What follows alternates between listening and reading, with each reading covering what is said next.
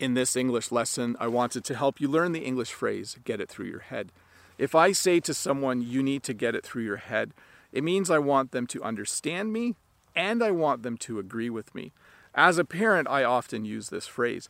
My kids eat bread. They make sandwiches from bread. And sometimes there's one or two slices of bread left in the loaf, and they'll open a new loaf of fresh bread instead of finishing the last two slices. You will then hear me as a dad say something like this uh, to one of my children You need to get it through your head that you need to eat the last two old slices of bread before you can open up a fresh new loaf of bread. So, when you tell someone they need to get it through their head, or if you say you need to get it through your head, it means you want them to understand you and you want them to agree with you.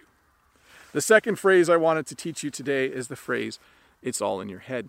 We use this phrase to talk about things that people are imagining and that aren't real. Maybe your brother thinks that your cousin doesn't like him. Maybe your brother says, Well, my cousin, you know, our cousin hasn't phoned me in a week. Um, when I borrowed his car, he uh, and when I brought it back and said thank you, he didn't say you're welcome. I think my cousin, I think our cousin doesn't like me anymore. And you could say, you know what? It's all in your head. That would mean that you think they're imagining it. You would think that your cousin likes them just fine uh, and that it's not a problem. So when you say it's all in your head, you're basically saying, I think you're imagining that.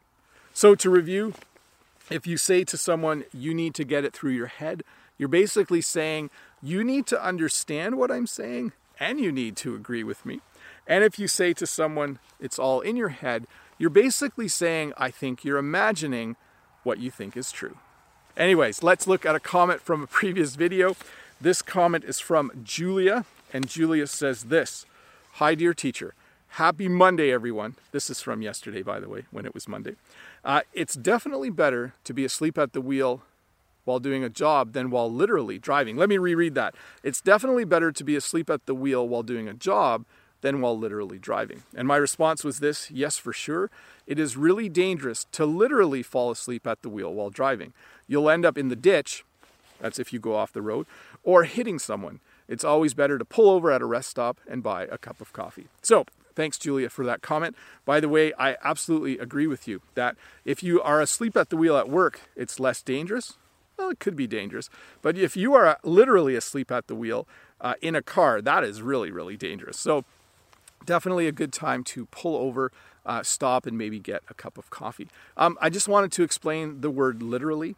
When we use the word literally when talking about English phrases, we, need, we mean what it actually means if you took every word at its actual meaning. So when you fall asleep at the wheel driving, it means that you're in a vehicle and you fall asleep while driving. When you fall asleep at the at the wheel at work, it's kind of a figurative example. You're not actually driving a vehicle. And then I wanted to talk a little bit about rest stops. On highways in Canada and in the United States, there are rest stops along the way. We call them rest stops here in Canada. Uh, when you pull over in a rest stop, you can buy gas, you can get food, you can go to the washroom. You can use bathroom, the word bathroom, if you are learning American English. In Canada, we say washroom. Um, but definitely, when we go on a trip, we always plan to pull over at a rest stop along the way.